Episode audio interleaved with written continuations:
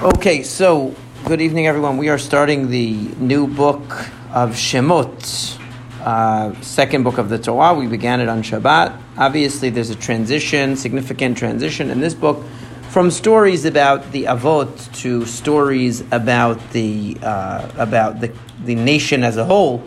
But even then, we, especially in the first parasha, we focus uh, a great deal on Moshe Rabbeinu as an individual. That kind of fades to the background, I'd say, as we go to further on in the story, the focus is um, more on the collective and, and less on Moshe Rabbeinu as an individual, except insofar as he's leading everybody.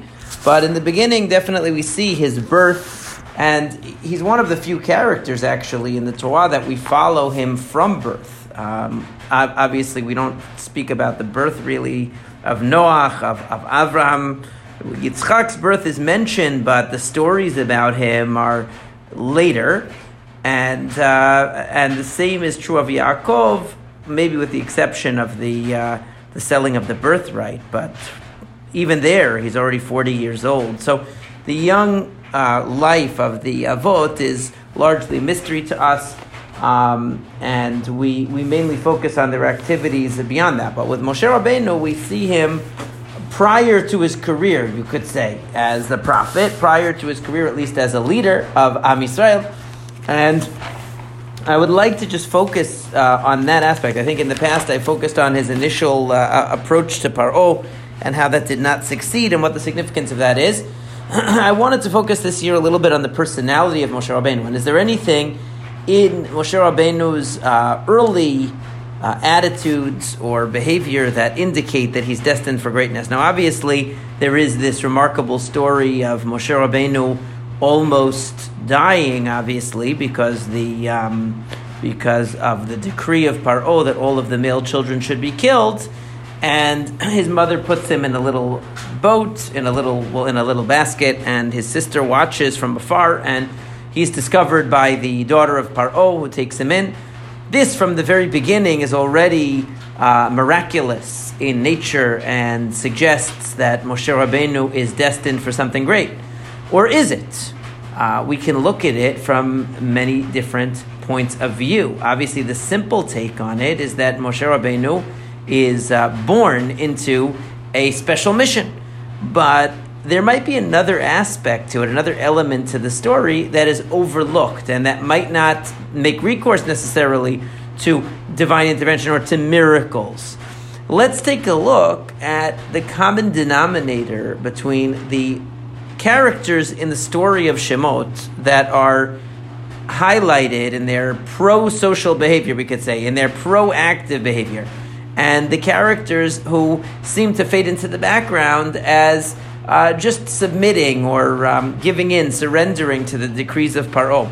So, from the very outset, Paro has to convince his people to participate in his diabolical plan first uh, to enslave the Jews, then to throw their babies into the river. but he ha- he attempts to recruit the two midwives to his side, and these two midwives, Shifran Pu'ah, resist the orders of Paro, but make an excuse. They say it says that they feared God, and therefore they would not enact the terrible instructions of Paro. They would not adhere to the terrible instructions of Paro to kill the male children. But they made an excuse. They said, well, you know, the Jewish women, they are very, very capable of, of giving birth. They're so good at giving birth that they don't really need any help. By the time we get there, the baby's already born, and there's no way to secretly, surreptitiously uh, do away with the child because at that point, Paro was still trying to do everything in an underhanded way, in an indirect way. He was trying to uh, stop the population growth of the Jewish people by enslaving them, uh, demoralizing them, and secretly killing the male children. But he it wasn't open. It wasn't an open campaign against the male children until later when he said just throw them into the river because his attempt to uh, to gain the support or the help of the midwives was unsuccessful. So he had to. At first, he was trying to do it secretly. The Ramban talks about that, and uh, that, it, that that's that's the explanation of why at the end of the parasha when Moshe Rabbeinu has uh, created an even further rift between Paro and the Jewish people because he has put pressure on Paro to allow them to go on a holiday. That um, that the Jews were very upset with Moshe and say, "You've now put a sword in their hands to kill us." Meaning, really, they would have liked to kill us anyway. They really would like to slaughter us, but they don't feel like they can get away with it. So therefore, they try all these indirect ways of diminishing our population and lowering our morale. But now that you've put us at odds with Paro, you've put us in even further danger because Paro was careful politically about what he'd be willing to openly do against the Jews, apparently. So in any case, these two women stand up against Paro. Of course, they fabricate the reason why they're unsuccess- they quote unquote are unsuccessful in killing the male children. Really, they are refusing to do so. And this Shifran Pu'ah, uh, let's put them aside for a second because according to the simple meaning of the text, these are two women that either Jewish or non-Jewish, it's not even clear, but they were the midwives of the Jews. And then we look ahead to the next story, the next, uh, the next episode, which is the episode of Moshe's mother, who is not yet named in the text. She's not named in the text until next week's parasha, or this coming week's parasha, Va'eira. Her name is given to us as Yocheved, but we see that she was not willing also to submit to the decree of Paro to throw her child into the river. So therefore, she hid him for three months and then placed him into a basket and then put him on the river to float down. And his sister Miriam was also unwilling to accept this decree and this uh, terrible fate that was that her newborn, newborn brother was being uh, uh, exposed to, and therefore she stood aside and waited to see if there was any way in which she could intervene to ensure the safety of the child. Now, interestingly, the rabbis say in the midrash that the parents of Moshe Rabbeinu didn't want to have any further children after Aaron and Miriam, who are older and they said that you know what's the point? And uh, you hear this uh, you hear this line uh, uh repeated nowadays uh, in, in, the modern world by some some elements of our society. Oh, you know, why would I want to bring the uh, bring a child into such a terrible world? Well, in those circumstances, it made a lot of sense. Why would you want to bring a child into a world where they're going to be enslaved, where they have no future, they have no hope, and so on? And so therefore they were going to give up on having children, and they separated from each other, and that's why it says. It says bit Levi, bat Levi. It talks about them becoming remarried and then having a child. It sounds as if it's their first child, but it's not their first child. It says a man from the house of Levi went and he married a daughter of Levi. It's talking about Amram marrying Yocheved, but what? But they already had two children. They already had Aaron and Miriam. Obviously, Miriam, the, Moshe is not the first. He's the youngest, actually. So what does that show you? That shows you that they had separated because they didn't intend to continue building their family. And so that's what it says in the Torah. That's what is suggested by the Torah, that they were separated and they reunited. What's the implication of that? So the Midrash draws this out further and says, you see from this, that they were really not interested in having any further children. But um, Miriam went to them and said, you know, it, what you're doing is worse than what Paro is doing because Paro is only decreeing to kill the male children, but you're decreeing that you shouldn't have any children at all. So in a way, you're worse because you're going to wipe out, you're going to stop all procreation. There won't be any hope. There won't be any future, and uh, and so therefore they reunited and they had Moshe. So what is this midrash really indicating to us? What is this midrash really suggesting to us? It's suggesting to us that Miriam is very proactive. It's suggesting to us that Yocheved and Amram are very proactive, and even to the point that as hopeless as the situation seemed, that putting a baby in a basket and putting that baby in the river would do anything positive. There was the possibility, there was the glimmer of hope that maybe somebody would see this baby and take this baby under their care, would feel bad, would see a baby floating down the river and take care of the baby. And lo and behold, the daughter of Paro was coming down, saw this baby, and decided to take him in as her own, and that was Moshe. So you can look at the story, of course, there is the divine element here. This is all fitting into God's plan. But God works, as I've said many times in our Parashat Shiurim, through the actions, the wise, principled actions of great people of tzaddikim. And in this case, these righteous people said, we're not just going to uh, be passive in the situation. We're not just going to accept the circumstances that our child is going to be killed, but we're going to do everything that we can to try to see to it that maybe situa- the situation can be, something can be salvaged here. And so the mother, after hiding him for three months, puts him in the basket, puts the basket in the river, in the reeds, and um, and the uh, and and uh, Miriam standing by the side is waiting to see if there's any way she can intervene. So again, she's on top of things. She's very proactive, not passive, and sees the daughter of Paro taking an interest in this baby. Immediately considers, well, what would the possibility, what would the potential reasons for not wanting to take this baby under her care be? And one of them, of course, would be who's going to nurse the baby? Who's going to help me take care of this baby and raise this baby since this baby is not mine? And so, therefore, Miriam goes to address that issue by saying, maybe I can call for you a wet nurse from among the Jews. Of course, she brings her own mother, who is also the mother of the baby, but without telling that to, to uh, the daughter of Paro. And daughter of Paro makes a, a, deal not only that the mother of Moshe, unwittingly, that the mother of Moshe should be his own wet nurse, but also that she pays her for that service. The main point, though, is that uh, the, the, main point is that. Uh, the actors in the story are, are resisting the evil decree of Paro and are doing their best to live according to the principles of Hashem's wisdom and ethics and morals, and not simply give up their personal responsibility here. They're, on the contrary, they're going above and beyond. And if we look back to Shifran Pu'ah, the two midwives that Paro tried to recruit in his diabolical plan, these midwives also are resisting against the uh, what is being uh, pressed upon them by the authority of Paro. They fear God. It says, They fear God and therefore refuse to do it. Again, these are people who are standing up for principle rather than submitting to the dictator, uh, submitting to the whims of the dictator. And what do the rabbis say? Fascinating point that the rabbis make in the Midrash. Maybe this is the reason that the rabbis say that Shifra and Pu'ah were none other than Yocheved and Miriam. Perhaps because the rabbis saw this similar character in Miriam and Yocheved, that they were strong personalities who were who based their action on principle and on a on fear of God. Therefore, they said these two Shifran Pu'am must just be code names also for Miriam and Yocheved, who are women who were so vigilant in trying to take care of and protect the Jewish children even against all odds. So we already see people who are dissatisfied, who are unwilling to accept the status quo, who are refusing to just make peace with evil decrees that are imposed upon them by a wicked authority with his own agenda. And that they see that there's something wrong with this, that this, this can't be so. This is not something that we should just sit back passively and, um, and, and accept. Now, along comes Moshe Rabbeinu, and I think in this context, we can actually appreciate the emergence of Moshe Rabbeinu from a totally different standpoint.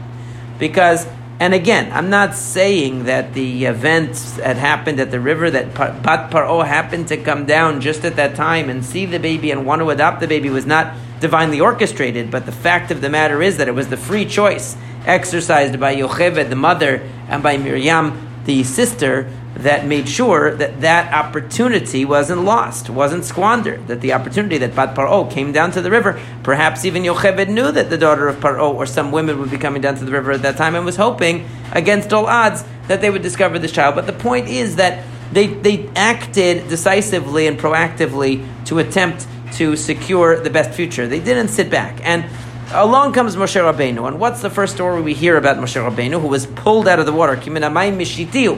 He was pulled out of the water by somebody's initiative. What's the first thing he sees? He sees the suffering of the Jewish people, and he sees an Egyptian man beating an, an Israelite, a Jewish man. And he turns both ways, and he sees that there's nobody there. And he strikes the Egyptian, and he covers him in the dust, and he covers him in the uh, sand. So this again is an example of someone who's not willing to simply accept the status quo. He's not willing to accept the injustice that's being perpetrated against innocent victims. He's certainly not going to tolerate a murder committed right in front of his eyes, and so therefore he intervenes and he saves the person. In the very next episode, of course, we see that again he sees two Jews fighting and he says, Why are you hitting each other? Why are you striking your brother, your friend? And they challenge him back and say, Who made you? Who appointed you to be a prince and a judge over us? Are you going to kill me like you killed the Egyptian?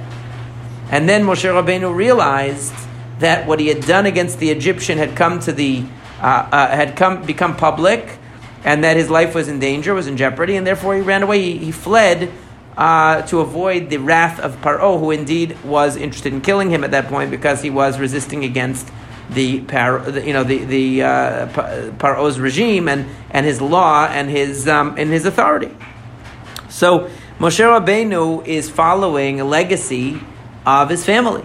And uh, in standing up against injustice, standing up against forces of evil that many people just accept and tolerate and uh, learn to live with. Moshe Rabbeinu was not going to be that type of person, just like his mother and his sister were not that type of person. And in fact, the Rambam says, and the Midrashim say also and elaborate on the point that in Mitzrayim, the only group that was really faithful to God throughout the entire period of the enslavement in Egypt was the Levi'im. The Levi'im were known for having a passionate and proactive commitment to God, to service of Hashem. This is reflected, of course, in them becoming Levi'im and Kohanim, but also in their reaction to the sin of the golden calf, among other things. That they were always the ones to stand up. They were always the ones not to be willing to tolerate evil or injustice. And here we have Moshe Rabbeinu following their footsteps, sees something that is not right, sees something that is evil, that is wicked, and nevertheless, and, and is not willing to look the other way, even though it places him in danger. Now, he tried to minimize that danger by making sure nobody witnessed him committing the crime, but of course, well, crime, it was a crime against Paro, but doing the right thing. He didn't want anyone to see him doing the incriminating action, um, and, uh, and so he looked both ways, but at the end, in, the end, the word got out, and he ended up, uh, he ended up being uh, noticed and having, his, uh, having a price on his head uh, from Paro. So he had to flee. Now, when he comes to uh, when he comes now to Midian, and I mentioned this on Shabbat in my speech on Shabbat, but I, I'm just bringing it up again because it completes the puzzle here. It completes the picture. That uh, when he comes to Midian, you would expect an ordinary person to now say, you know what? I tried to be a good guy. Nice guys finished last, obviously. I stood up for the rights of the Jew against the Egyptian. And what did he do? Instead of keeping it quiet, he told people about it. He put my life in danger because remember, the only person who possibly could have known about that Moshe killed the Egyptian would have been the person that he saved because he had looked around and made sure that there was nobody else there. The only person who could have possibly known would have been the person he saved, and yet that person, rather than being grateful to him, rather than feeling a sense of loyalty and wanting to protect him, actually told people about it and put him in danger. So Moshe Rabbeinu was very jaded or had the potential to be very jaded about that. The Midrash says that when he said Achen noda davar, now the matter is known, meaning when he heard the Jew say to him, "Do you want to kill us like you killed the Egyptian?" He said, "Now the matter is known." So it doesn't just mean that he realized that it was known that he killed the Egyptian. He said, I, he realized, the Midrash says he realized why the Jewish people were being enslaved, because they were so disloyal, because they were so ungrateful, because even when you tried to lend them a helping hand, they rejected it, and they, they turned you into the authorities. Uh, and so Moshe Rabbeinu could have been very jaded by that. He could have really felt that he should abandon his uh, principles of justice and, and, and keep himself out of trouble. And yet he comes to Midian and he sees the seven daughters of Yitro, and these seven daughters of Yitro are coming. It says they come to uh, they come to draw water for their sheep, the sheep of their parent of their father, and they fill up the troughs with the water. And the shepherds came and they chased away the daughters of Yitro. Why they would do that is not exactly clear, but uh, for whatever reason. Um, they were mistreated uh, regularly by the um, by the uh, shepherds in the area when they would come to try to take care of their sheep. And Moshe saw this. He saw these bullies come and attack these women. So therefore, Vayakom Moshe Vayoshian. Moshe Rabbeinu gets up and he saves them from the attack of these male shepherds who were harassing them.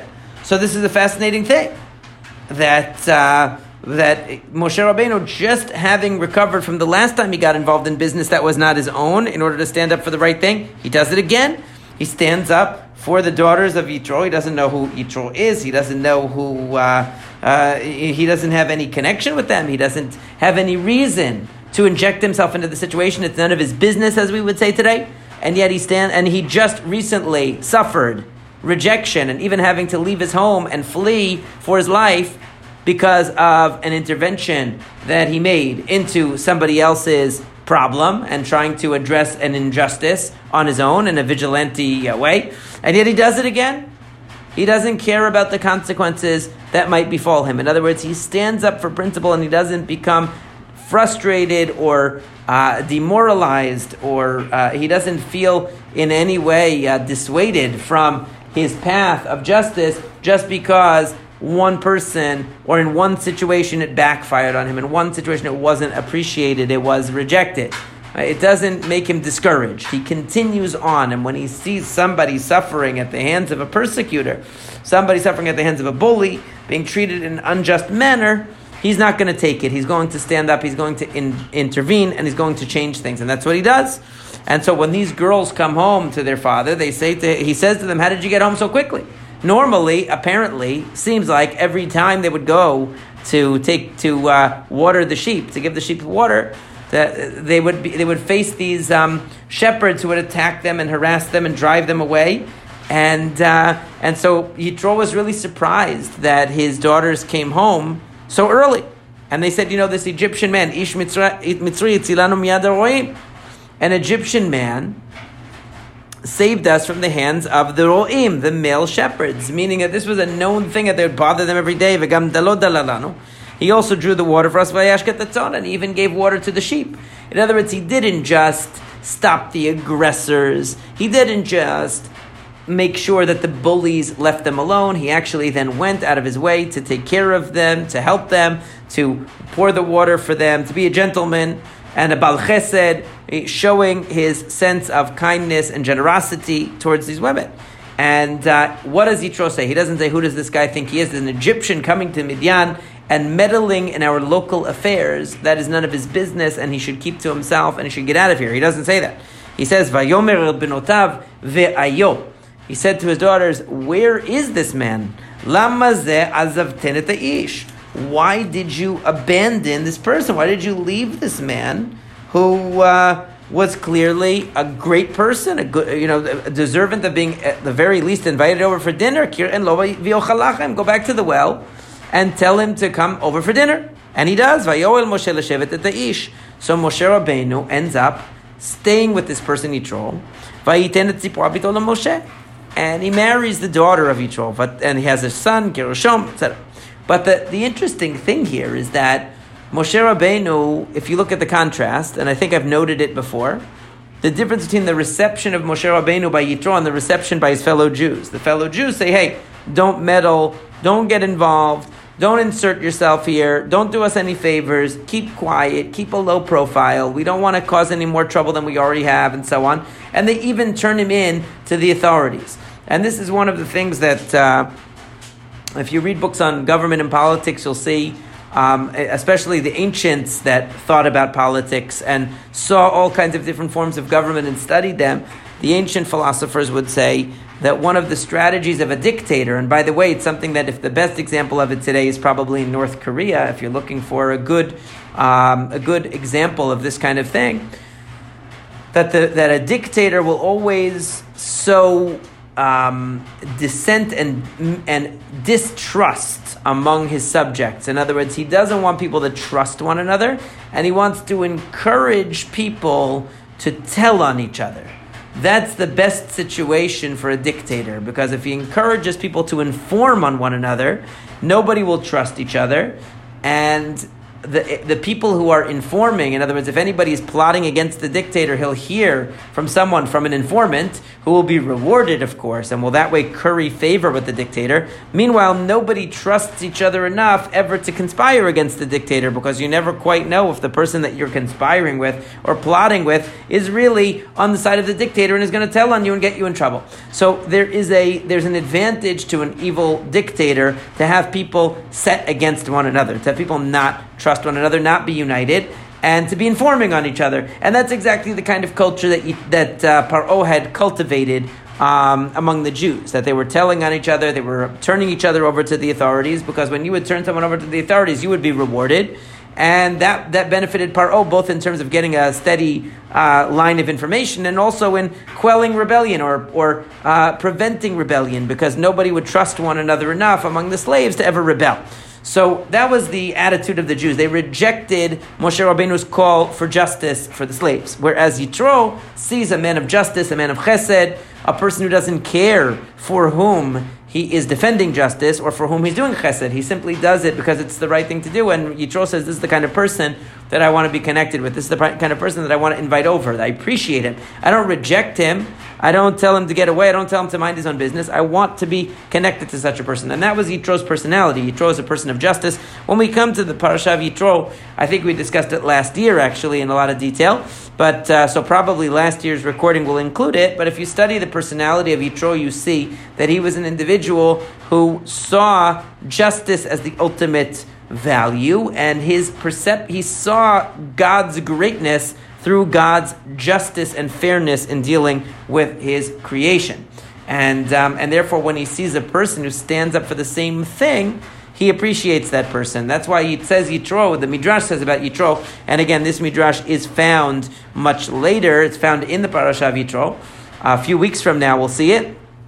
It says that Yitro ex- experimented with every religion on earth, every idolatry on earth he experimented with, and he became di- disillusioned with all of it until he discovered the idea of Hashem and said that this is the true God, this is the true way to go. But he exper- and, th- and that would explain, the Midrash is explaining why this Yitro was a persona non grata, why he was somebody who was treated with such disrespect. His daughters were treated with such disrespect. If he's the Kohen, he's the priest of Midian, why is he treated with such disrespect? The answer is because he was a former priest of Midian, because he had experimented with the religion and realized it was nonsensical and rejected it and he was seeking a true religion. He was seeking a religion that, that what bothered him about religion was that religion tends to create uh, be preferential, meaning the God of Midian only loves the Midianim, and the God of Ammon protects and loves the people of Ammon, and the God of Moab protects and loves the people of Moab. So he was seeking a God who had absolute justice, and of course Hashem, as the creator of the universe, treats everybody with justice. And even though he has a special relationship with the Jewish people, he's not less fair um, towards the Jewish people or in favor of the Jewish people uh, than uh, anyone else. He, he holds us accountable for our behavior just like he holds everybody else accountable. And that impressed Yitro. He liked that. But, and, and his chesed is extended to all of his creatures. And, and regardless of national, uh, you know, their nationality, regardless of uh, anything else about them. Uh, they're all Hashem's creatures, and that attracted Yitro, that idea. So Yitro and, and, and Moshe have a connection, have a bond from the outset. Moshe Rabbeinu is now in the household of somebody who appreciates uh, the values of justice, of chesed, of tzedek, umishpat, which actually are, are very Jewish values, really. Um, they embody a lot of the core of what Judaism is about. And so, therefore, Moshe Rabbeinu feels more of an affinity for Yitro than he did for his own brethren who were willing to accept and tolerate and even become, in a way, uh, accomplices in the injustice going on in Egypt, telling on each other to the authorities and things like that. So they became uh, you know, they lost their, uh, their sense of Jewish principles and values to some extent during that servitude. Now, it's interesting again that the Midrash says that the Levi'im were not enslaved in Egypt. The Levi'im were granted Kohanic status. They were granted a priestly religious status, even in Egypt. And this would again fit with our sense that the Levi'im had a different mentality, a different quality, a different level of connection to God, even in Egypt, and that they never lost that um, sense of fierce independence. They never assimilated in Egypt like the other Jews unfortunately did. Now, this is the the next part of the parasha describes how the king of Egypt died. Now, there are midrashim that say that he didn't really die; something else happened. The simple meaning is that the king of Egypt died, and when the king of Egypt died, the Jews accepted expected that their servitude would be alleviated somewhat, that things would become better. They thought, oh, this harsh enslavement is only because this Paro is so bad. Now that he's dead, everything will uh, improve, our circumstances will improve, we'll start being treated better, because it was only because of that administration, that was a corrupt administration, but a better administration will bring better times. And fortunately, that did not happen, and that's why it says, that for the first time we see that Bnei Israel is sighing and crying out from the heaviness of their work, and their cry goes up to God from the service. This sounds like the first time that the Jews have cried out to God because up till now they thought it was a political problem. Up till now they said, ah, this Paro is bad. He's got a vendetta against us. He hates us. He's an anti Semite, whatever. As soon as he's gone, things will get better. But they didn't get better. And when they realized that the problem was deeper, it was, a, it was an Egyptian problem. It wasn't a problem of just that one Pharaoh, but it was a problem that uh, had roots that were much deeper and was not going to change by, its, by itself, they, it wasn't going to change from an internal political change, then they cried out to God. And then God hears their voice and remembers the covenant, and now he's going to dispatch Moshe Rabbeinu to save them. See, but this is another principle, and I've mentioned this many times, but every time we go over it, it really bears repeating, which is when does Hashem initiate the salvation of the Jewish people? When they're ready when they're crying out, when they say, you know what, we're tired of being under the thumb of the Egyptians, we're tired of suffering this way, we're tired of being part of this corrupt materialistic culture, and especially being on the bottom of it, um, and therefore, we're crying out for something better. We're crying out to God. When they cry out to God, now God has somebody to talk to. Now, if God sends a messenger, the messenger will be listened to. Up till then, they wouldn't have given Moshe Rabbeinu the time of day. But now that, that they are ready, now that they're prepared to listen to his message because they are totally, fully disillusioned with Egypt and they recognize that the situation is not going to fix itself, it's not going to improve on its own, it's not going to be a simple political transition. So now they're looking for God's intervention. They cry out to God, and now He sends Moshe Rabbeinu because now Moshe Rabbeinu will have a willing audience uh, to hear his message. And, um, and that's an important point in everything that, if, that in order to uh, receive the blessings of Hashem, we have to be ready for it. We have to be willing to see it. We have to be prepared to use those blessings. We have to be attuned in order to be on the receiving end. If we're not ready, if we're not looking, if we're not listening, if we're not prepared, then Hashem is not going to give us those blessings because we won't use them. We won't respond to them the right way. We're not ready for them yet. And this is a principle of tefillah, especially, that prayer is about readying ourselves to have the right perspective so we can receive God's blessings. But that's for another time. Now we're sticking with Moshe Rabbeinu's development. There's one more interesting thing I just wanted to point out about Moshe Rabbeinu before we, uh, before we conclude um, sort of this uh, description of his personality and how he emerged as such a great leader. He was he was wa- walking his sheep uh, in the in the midbar in the desert. He comes to the mount, mountain of God, which of course is eventually the mountain where the Torah is going to be given. The angel of God appeared to him from the fire, from the midst of the bush. This is the famous burning bush. He saw a burning bush, but this bush did not become consumed by the fire that was lit inside it, like a normal bush would. Now, if you saw something like that, you might be intrigued. You see a fire consuming a bush, but you uh, you don't. But but the bush is. I mean, there's a the, the, the bush is on fire, but it's totally intact. It's not becoming burnt by the fire at all. How could that be? Vayomer Moshe. Moshe said, "Asura na ve'ir'eh et hamar'eh gadol hazeh. Madua lo yivar Moshe said, I will turn and look at this great wondrous sight. Madua lo yivar Why is the bush not burning? Why is it not being consumed by the fire? And then it says, Vayar Hashem kisar lirot. Hashem saw that Moshe turned to look at the bush. And then God calls to Moshe. So we see again that the Torah it adds an entire pasuk here that would seem to be a superfluous pasuk. It just could have told us that Moshe that, that Moshe saw a burning bush and there was an angel speaking to him from the bush. That's all that we need to know, actually. We don't need to know that he was walking by. He saw a bush that wasn't consumed. He said to himself, Why is that not burning? I want to turn and look and investigate that. And then Hashem sees that he's looking, so Hashem speaks to him. So what would have happened if Moshe Rabbeinu didn't bother to look? What if he said, "Oh, that's interesting," and just kept on walking without checking it out? So he wouldn't have heard from God. So the Jewish people wouldn't have been saved.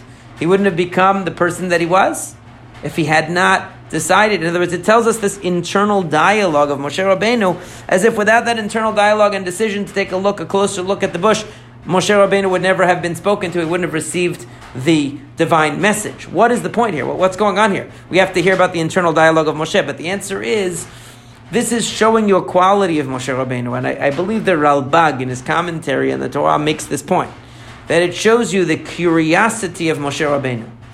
Now you might say, well, that's uh, you know, curiosity is something for kids. Curiosity is something that uh, that's nice when you're a student in school. But you know, why is curiosity relevant?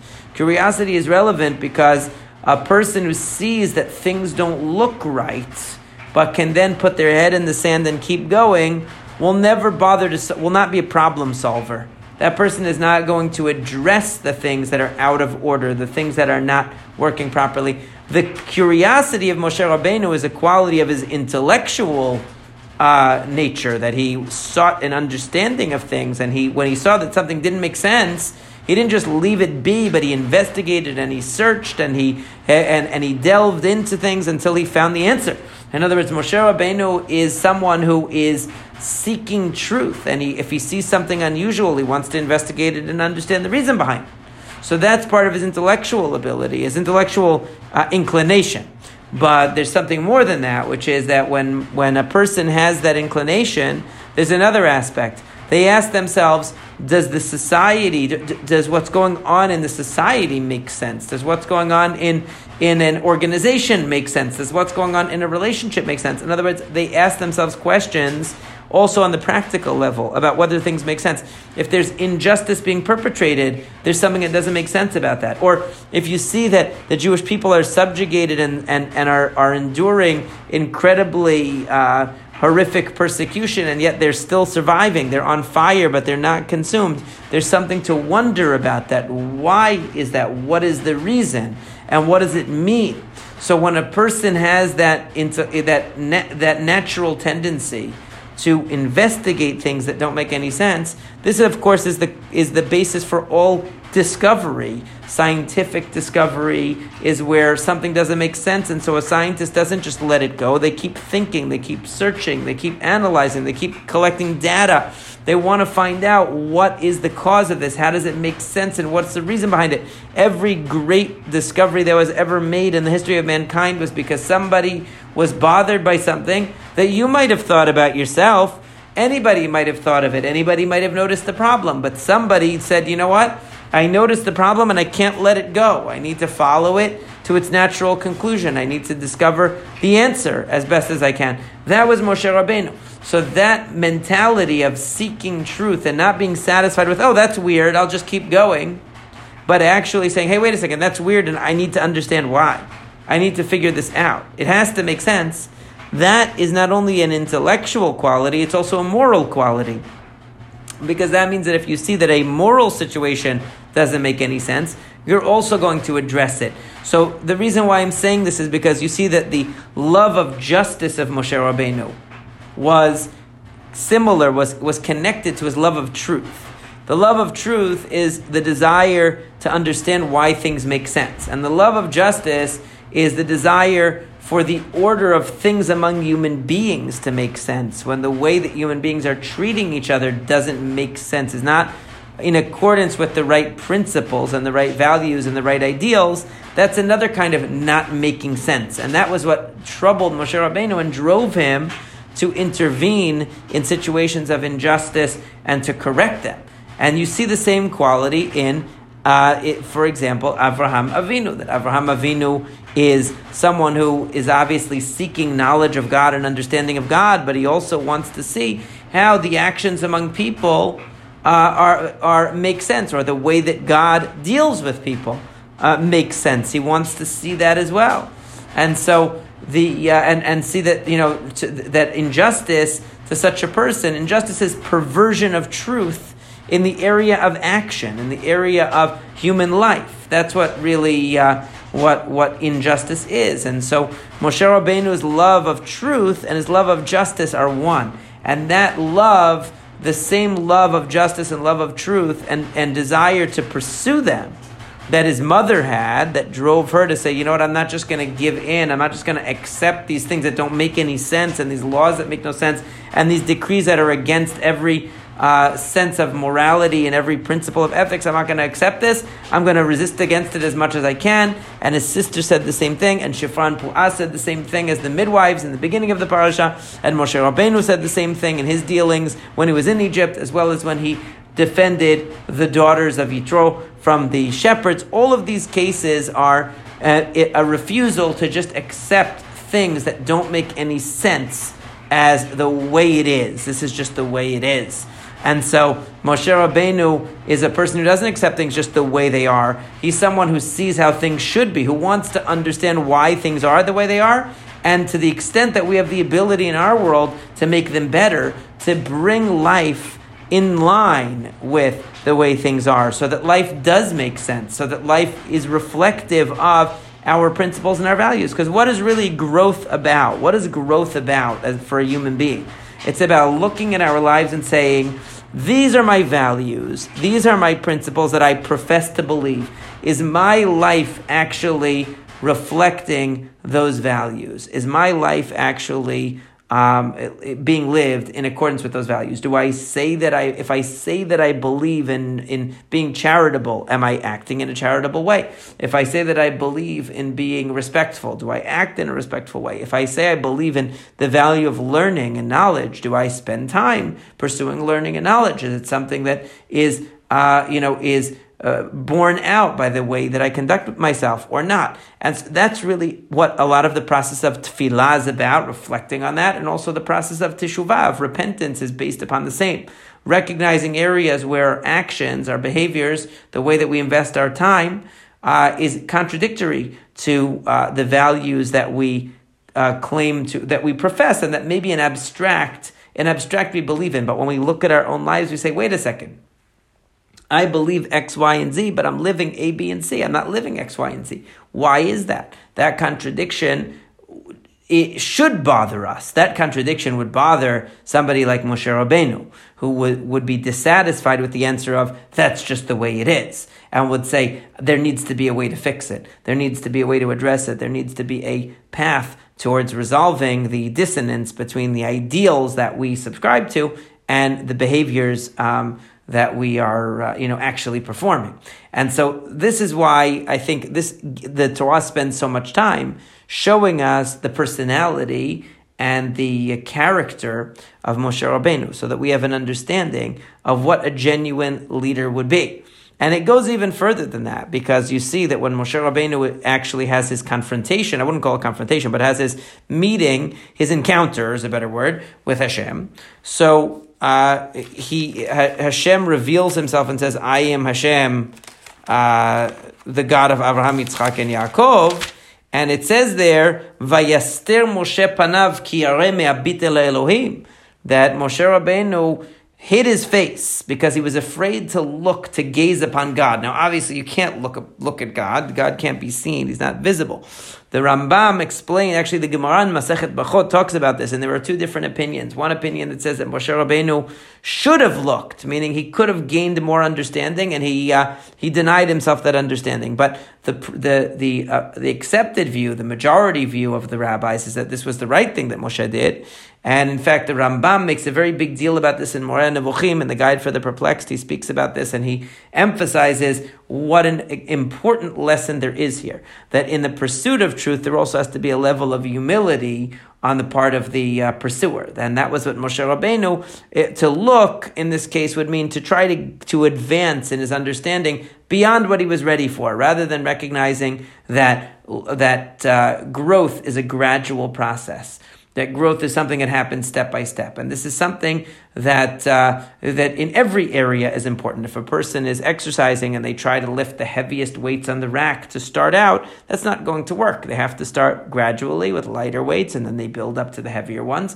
And the same is true with any area of study. You start with simpler and then you build up to more difficult, more challenging, and then to the most challenging. And in every area, of course, the same is true. In every area of life and of growth, the same is true. So if we're trying to work on ourselves, we first work on the things that are the most accessible to change change. And of course, there's a, we're so complicated as people, and there's so much about us that needs to be addressed and, and, and worked on, improved, that uh, there's going to be a lot of work to do. But it, we start with the things that are the most accessible and, and uh, amenable to, uh, to change. Um, and, and Moshe Rabbeinu, recognizing as a human being that he can't have the ultimate knowledge yet, he has to limit himself, he has to restrict himself, he has to move at a slower pace, he covered his face. And so the rabbis say, and, and as I mentioned, Maimonides, the Rambam, praises this teaching of the rabbis, point, points it out and emphasizes it uh, a great deal, that Moshe covering his face out of humility, later on, because of that, his face glowed when he came down from Har Sinai, meaning precisely because he was so humble at this stage of his development. When he reached the pinnacle of his development, the highest level, he was able to get there because he was humble and he was gradual in the early stages and he didn't jump ahead to try to get the ultimate vision and the ultimate understanding too soon, as opposed to, let's say, Nadav and Avihu, or as opposed to the elders of Israel that it says at the end of Parashat Mishpatim that they gazed upon Hashem, they tried to have some kind of a vision or understanding of Hashem that was beyond their ability at the time. They rushed ahead. Moshe Rabbeinu didn't rush ahead. He took things in stride and he limited himself and he went gradually and therefore he was able to reach greater heights as a result. Now, interestingly, you might say, well, what does that have to do with his general love of truth? Wouldn't a person who loved truth and who loved uh, and who love justice and love truth, wouldn't they want to know the ultimate truth right away? Maybe they would want to, but they would realize, and this is part of the truth, say that we are limited creatures, that we are creatures that grow gradually, we're creatures that grow step by step. That's part of the truth. That's part of the reality. That's part of being honest, is recognizing that. And so Moshe Rabbeinu, as somebody who loved truth, he didn't just love the knowing the truth of the mysteries about the universe or the mysteries about Hashem, he also loved the truth about himself and recognized that as a human being, he would have to move a little bit more slowly and gradually to build up to the point of understanding that he would eventually reach. And so that's another point of truth and of uh, and of honesty. Uh, honesty and truth um, in, in relation to ourselves, not overestimating ourselves. Of course, not underestimating, because then we won't be motivated to grow, but not overestimating, which can burn us out and can lead to uh, uh, and can lead to superficial gains that are not really genuine, organic growth. So Bezrat Hashem, next week we will continue with the story. I think this gives us a nice picture of Moshe Rabbeinu, what made him such a great leader. Um, his love of truth, his love of justice, his being, his hailing from a legacy of people who cared about truth and justice and were not willing to just accept things as that's the way they are, but also his understanding of himself and his humility. All of these qualities come together to make Moshe Rabbeinu the person that, that he was and the leader that he was. Next week, we will be able to see the beginning of his uh, full mission uh, in the, the, rolling out of the Makot and the confrontation with Paro. So, Bezrat Hashem, you'll join us then for the continuation.